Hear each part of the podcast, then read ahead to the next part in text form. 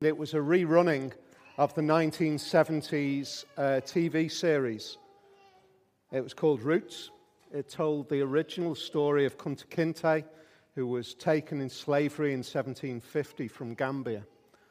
Uh, it was written by a great, great, great, great, great grandson of him, uh, a man by the name of Alex Haley.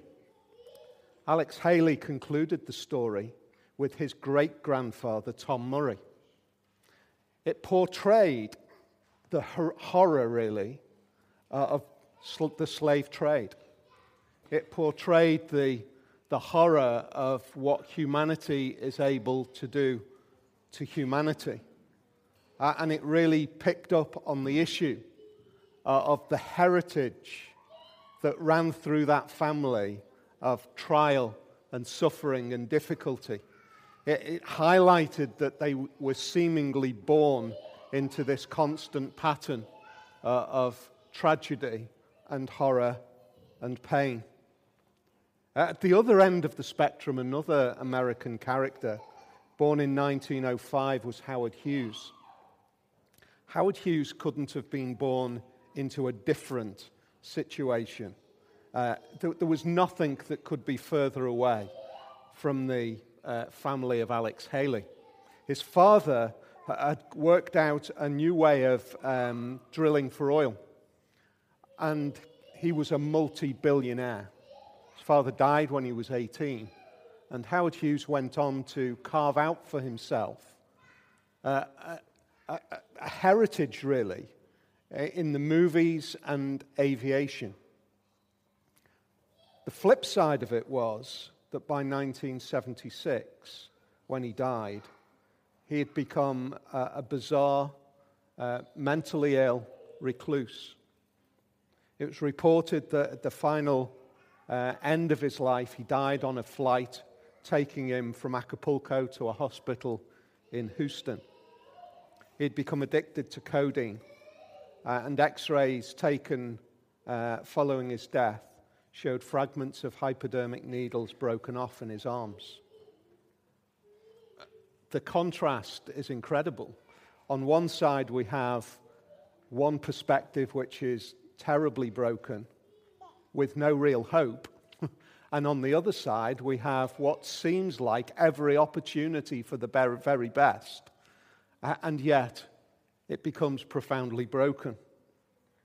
I guess no matter what our background, no matter what our experience, no matter what our ancestry, there are aspects of our human uh, experience which are consistent. We are held captive, every one of us, by our humanity, the fact that we are who we are. In the very best or the very worst of circumstances, we carry a heritage a heritage which we would suggest is, is captured with three perspectives a perspective of suffering, a perspective of guilt, and that constant shadow of death.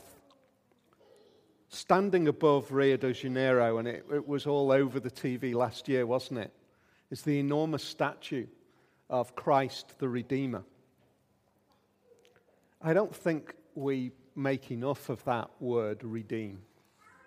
But it is an amazing word.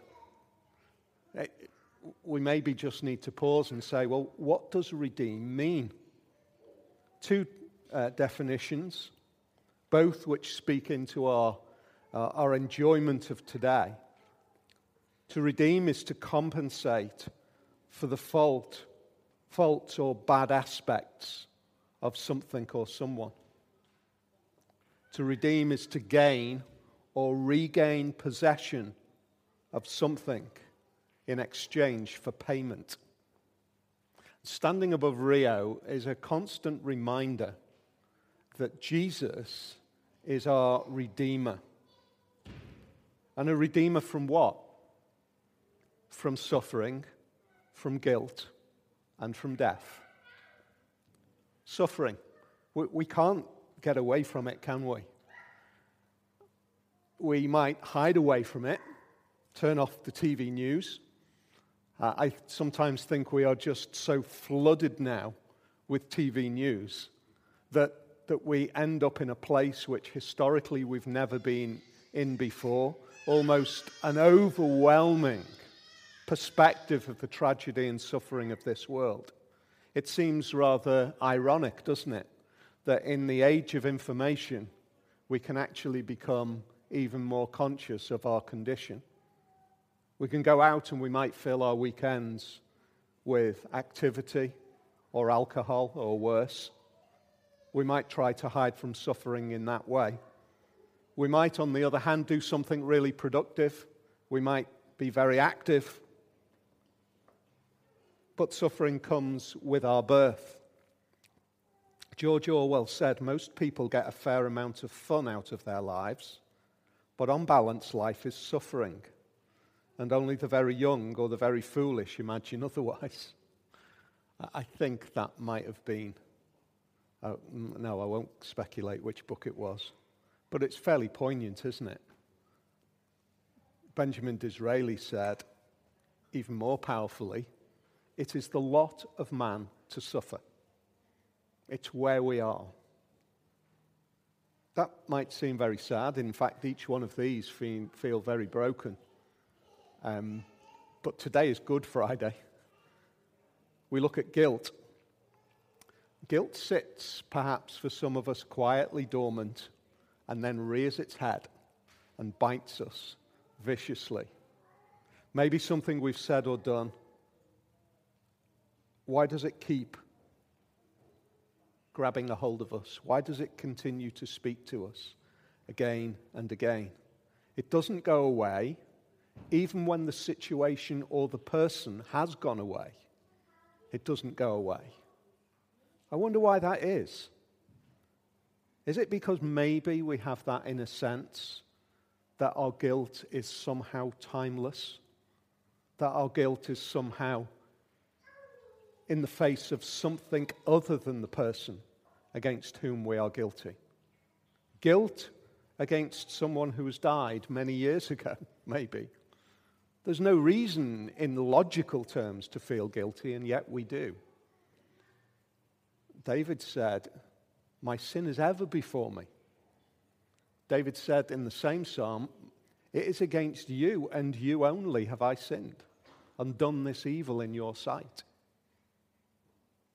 William Shakespeare in Henry VI captured it in this way. He said, Suspicion always haunts the guilty mind. The thief doth fear each bush and officer. it's, it's the irrationality of guilt, and yet the power of guilt, which is incredible death. Live life and avoid death, I think, is one of the mantras against which we live today.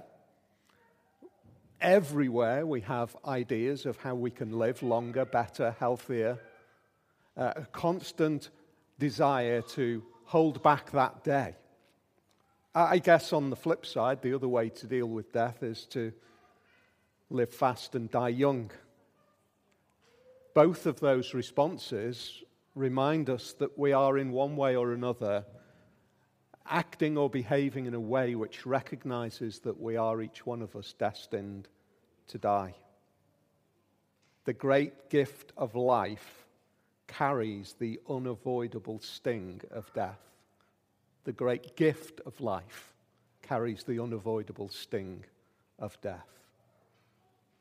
And we spend our lives with that shadow casting over our existence. We don't know when it might be but we know it will be. Maurice Maeterlinck, the poet, said this All our knowledge merely helps us to die a more painful death than the animals that know nothing. I thought that was just, he wrote it in the 19th century, and yet it seems so powerful. Was it 20th century? Don't it seems so powerful for today. The more we know, the more aware we are of the pain of death. Thomas Fuller said, We are born crying, live complaining, and die disappointed. that This is a good morning. Suffering, guilt, and death. If we don't look into the eyes of those three issues, if we don't stare them in the face and come to terms with them in our deepest consciousness, we will never gain the value of the good news of today. We will never see it. If we constantly hide from those three things, pretend that they don't happen, uh, metaphorically wrap our life up in cotton wool so that we are in so, some way impervious to all the nasty things, we will never understand the true majesty, the true beauty that Jesus Christ is our Redeemer. Peter says it like this For you know that it was not with perishable things such as silver or gold that you were redeemed. Do you remember one of the definitions of being uh, of, of to redeem is to gain or regain possession in exchange for payment? It's not with silver or gold that you were, were redeemed from the empty way of life handed down to you from your forefathers. You see that? Whether it's Roots or whether it's Howard Hughes, we are handed down this experience. And it's not with silver or gold that we have been redeemed, but with the precious blood of Christ, a lamb without blemish or defect. That, that verse captures today, doesn't it? But if we've looked into the eyes of those three perspectives suffering, guilt, and death I think we also in, need to look into the eyes of why today is good in those very experiences.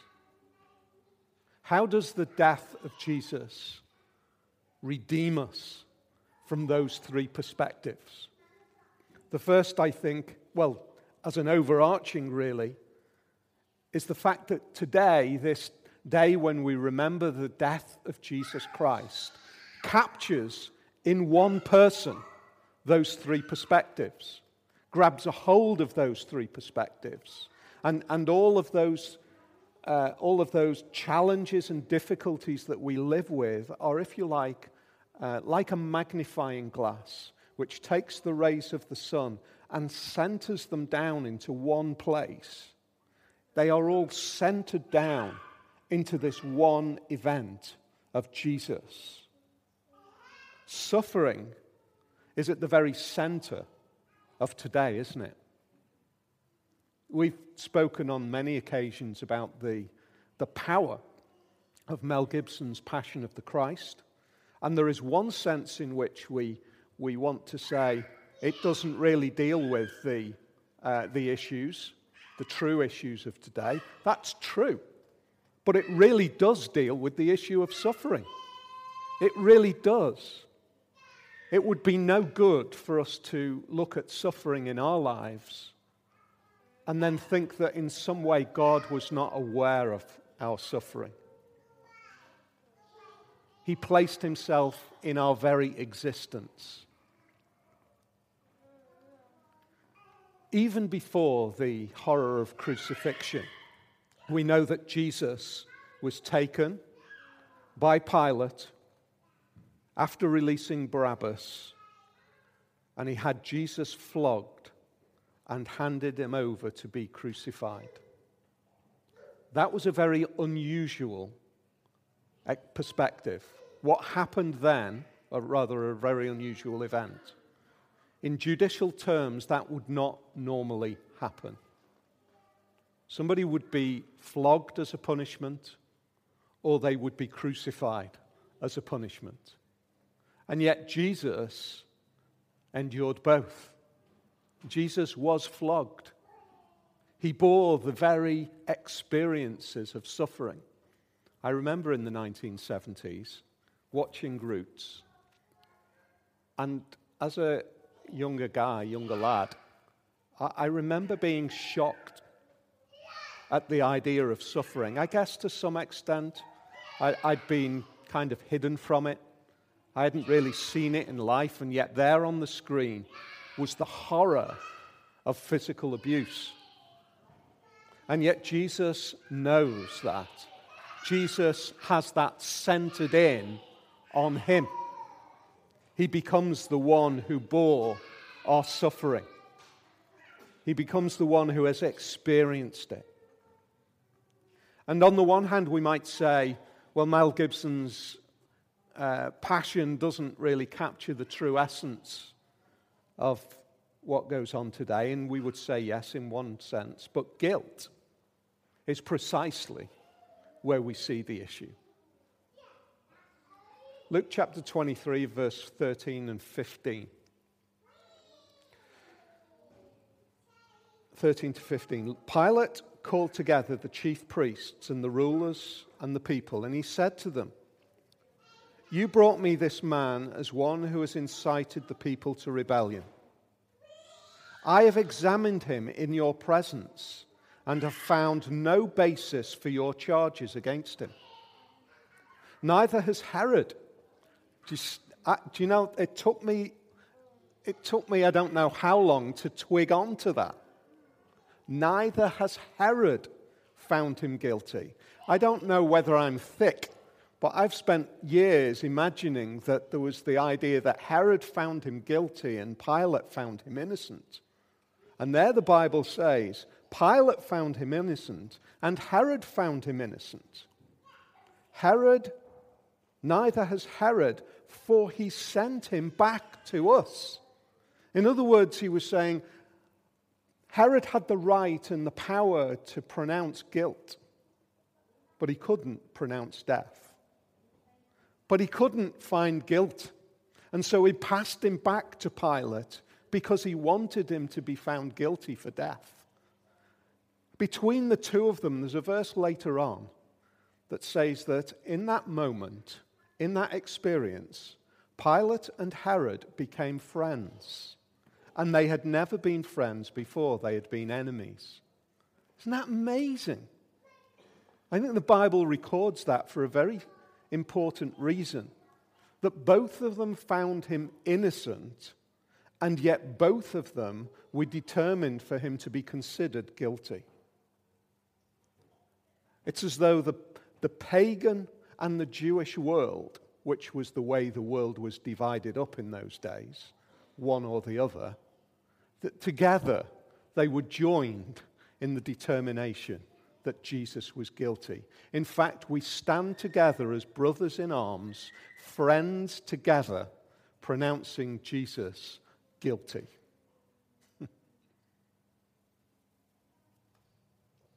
but we know that ultimately, he was determined to be considered guilty, not by Pilate and Herod alone, but by his Father in heaven.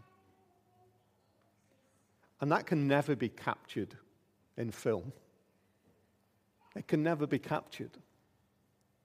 The only way that we can capture that is by sitting and considering the truth of the Bible, empowered by the Spirit, before the face of God saying, Show me what really happened.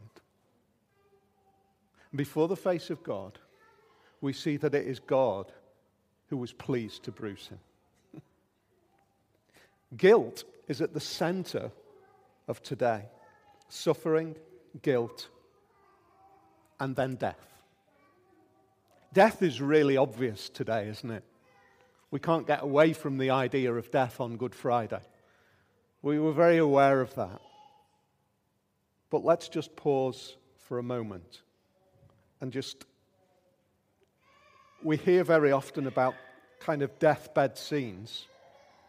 This was no bad, but let's just ponder on that scene. Jesus called out with a loud voice Father, into your hands I commit my spirit.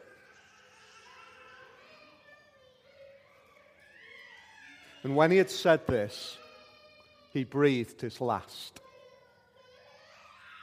I, I think that's a wonderful moment where we see the idea of Jesus uniting himself in eternal perspective with his Father in heaven. Mark says, uh, he said, It is finished. Both together, there is a unity there. The work is done, the job has been completed. I give myself to you. It is finished. I am reunited with you. Suffering, guilt, and death. Focused in on one character in history, on one day. And yet at the same time, they are our very hope. It is because of Jesus that we are able to say, Let me be in you, so that I become what you are and you become what I am. In your glory, let me become glorified. In your suffering, let me live the guilt and the suffering and the death which actually I deserve. It's really hard, isn't it? I don't want to just uh, think about Easter in kind of discrete days. We've just listened or sung to a, a great song which doesn't leave us today, but looks forward to Sunday. And Corinthians 15:51 says this, listen, I tell you a mystery, we will not all sleep, but we will be changed. In a flash, in the twinkling of an eye at the last trumpet. For the trumpet will sound, the dead will be raised imperishable, and we will be changed. For the perishable must clothe itself with the imperishable. What we are perishing away needs to become something that isn't fading away anymore. And the mortal with immortality. When the perishable has been clothed with the imperishable, and the mortal with immortality, then the saying that is written will come true. You see what Paul is saying? He's saying when the mortal body and the physically decaying body are replaced with a new, non decaying, non dying body, then we will say, Death has been swallowed up in victory. Where, O death, is your victory? Where, O death, is your sting? See, actually, those three things suffering, guilt, and death are not uh, a kind of trinity of horror. Two of them happen because they're pointing to the final one. We suffer and we are guilty because one day we will die. And yet in Jesus, we are able to say, Death has been swallowed up in victory. Oh, where, O oh, death, is your victory? Where, O oh, death, is your sting? Because what we actually become and what we actually gain is a new inheritance. That's what we get. It is a new inheritance. What we had before is wiped away, and we are born into a new family, a new heritage, something that will last eternally. Where every tear is wiped away, where every stain has gone, where every blemish is removed, and where we will enjoy life together with Jesus for eternity. It is such a good day. It is a good day. In and of itself, it's a bad day, but it's good because we can see where it goes to.